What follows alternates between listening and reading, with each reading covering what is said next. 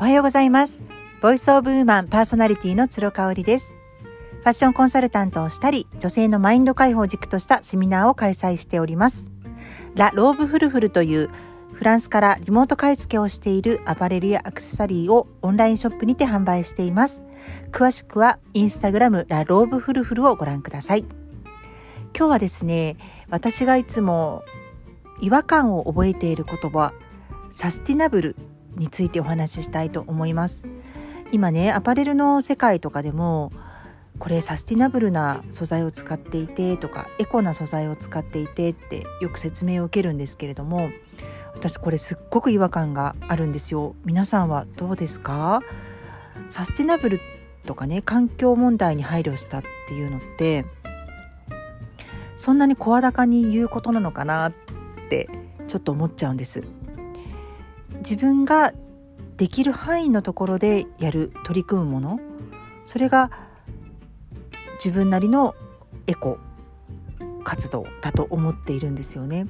まあ、きっこ西野さんがよくおっしゃっていることを思い出しました。被災地にボランティアに行かれる方いらっしゃいますよね。ただあまりに度が行き過ぎると自分の生活も成り行かなくなってしまって結局短期間で終わってしまうボランティアってあるんですよ。なのでその時はすごいねって思ったけれどもやっぱり23ヶ月で終わってしまうとそれって被災地の方のために中長期的なねやっぱり支援が必要なわけなのでためになってるんだろうかっていう話になるわけなんですよ。なのでボランティアをすることは、まあ、素晴らしいというか当たり前というかそれがベーシックになっていたとしてもあのベースになるのは自分の生活を保障していること自分の生活がきちんと成り立っている上でするボランティアっていうのがある姿なんじゃないかなっていうふうに思うんですよね。なのでこう自分の生活を犠牲にしてもするボランティアっていうのはやる意味があるんだろうかっていう別の言い方ができると思います。私がミッションスクールに通っている時にシスターからお話をしていただいたことであの私の学校ってね中高6年間あの毎週木曜日がおにぎり弁当の日だったんですね。でそれはあのおにぎりだけを持ってきておかず分ですねその浮いたおかずのお金を寄付するってことですね。でその寄付寄付したお金によってアフリカや東南アジアの貧しい国では学校が建ったりあのランドセルを変えたりとかねあの学校に通える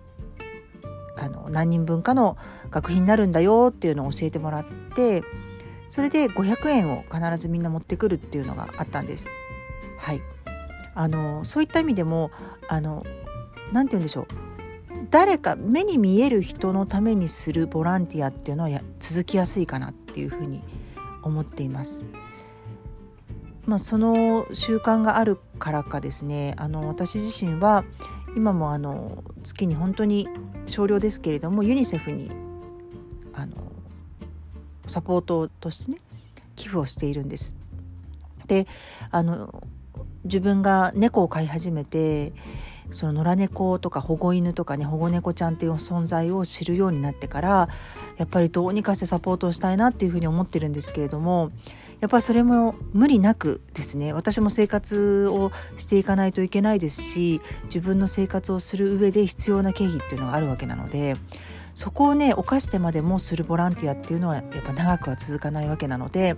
そのあたりすごく慎重になっているわけなんですね。で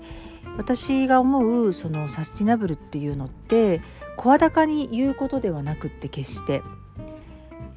自分ができる範囲でっていうのがベースになるかなっていうふうに思っています。というわけで私が今やっているエコ活動前置き長いもう5分ぐらい経っちゃったんですけれどもお話ししたいと思います。一つはねあのー、うちは揚げ物が大好きで男性陣が。私ねほとんどね食べなかったんですよね。自分で揚げ物って揚げ物料理って作ったことがなかったんです。出産するまで。ただ、まあ、うちの主人も大好きだし子供たちも大好きなんですよね。で週1回は必ず週12回は揚げてるかな。大量に出ますよね。その天ぷら油というか揚げ油。うん、この使用済みの油揚げ油をどうしてますか？皆さんもうそのままジャーッとあの台所で捨てていらっしゃいますか？これをね私はあの使用済みのパッドを買っておりましてそれに吸わせて必ず捨てるようにしてるんですね。使用済みの揚げ油 500ml を例えば台所に捨てるとするとそれを元に戻すのにきれいな水に戻すのに風呂桶330杯分必要だって言われてるんですね。うん、油による海鮮海洋汚染が深刻だっていうのはちょっと聞いたことがあるかなっていうふうに思うのでまあ無理なくできることなのでこの使用済み油を数パッドを買うだけっていうところでねちょっと貢献できればいいなと思って続けております。うん、23年続いてるかなっていう感じですね。それまではねあの新聞紙に吸わせてたりとかしてたんですけど新聞紙だとねどうしてもね捨てる時に垂れてしまったりとかやっぱりねストレスがあるんですよね。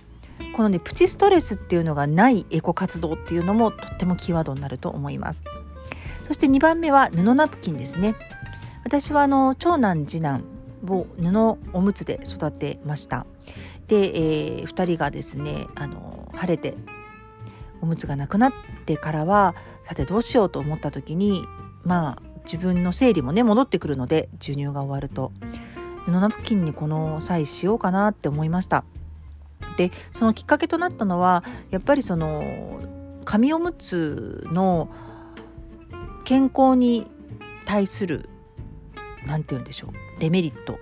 を知ってからなんですね。あれねまああの石油でできていますのであのー、一番こう経費毒を受けやすい部分からのあの影響を考えるとちょっと私は紙おむつの選択はしたくなかったなっていうのがあるんですよね。ただねこれさっきのあの使用済みの、えー、揚げ油を吸うパッドも同じものでできてるんですよ。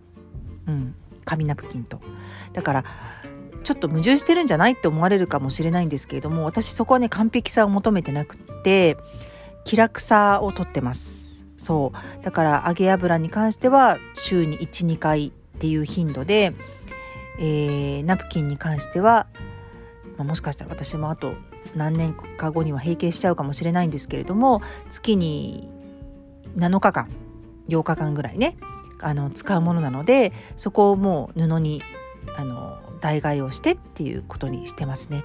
うん、もう完璧さを求め始めちゃうとちょっと私自身が本当にストレスでね参ってしまいそうなのでそこは臨機応変っていう言葉を使わせていただいております。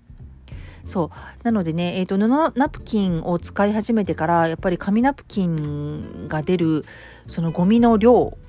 があまりに多かったんだなっていうのに気づきますね。これはね赤ちゃんの紙おむつでもすごく感じました。あの廃棄場に行くとそのゴミ捨て場に行くとねマンションの共有のスペースなので他の方が捨てていらっしゃる紙おむつの量とかを見てもねわやっぱりすごいなーって思いましたね。うん、あのただやっぱりそのさっき言ったようにあの揚げ油の吸い取りパッドだったりとかうちは猫ちゃんを飼っていてそのおしっこシートもね同じシートを使ってますのでその辺は本当に臨機応変にしてます。猫のおしっこシートは週に1回変えるっていうところでね、うん、無理なくっていうのをあのやっております。で最後にね私がやってるエコ活動これはフリーマーケットになります。もうご存知の通りあのフリーマーケットはリサイクルをモットーにしておりますので品質の良いものをそのまま捨てるんであればあの大切に使っている方のもとにリサイクルしたいなっていう思いで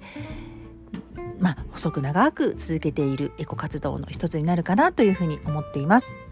はい以上3つになりますが皆さんどんな感じでサスティナブルエコ活動あのされていますでしょうか？全くされてないっていう方もねそれはそれで別に問題ないと思うんですただあの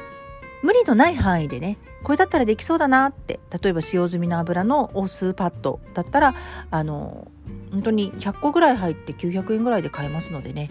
うん、それだったら今からでもできそうだわとか、うん、あのできる範囲でやっていってですね自分たちの次の世代次の次の世代にもあの綺麗な地球で住むことができるようにあの何かできることあるんじゃないかなと思って今日は配信させていただきました。最後まで聞いていただいてありがとうございました。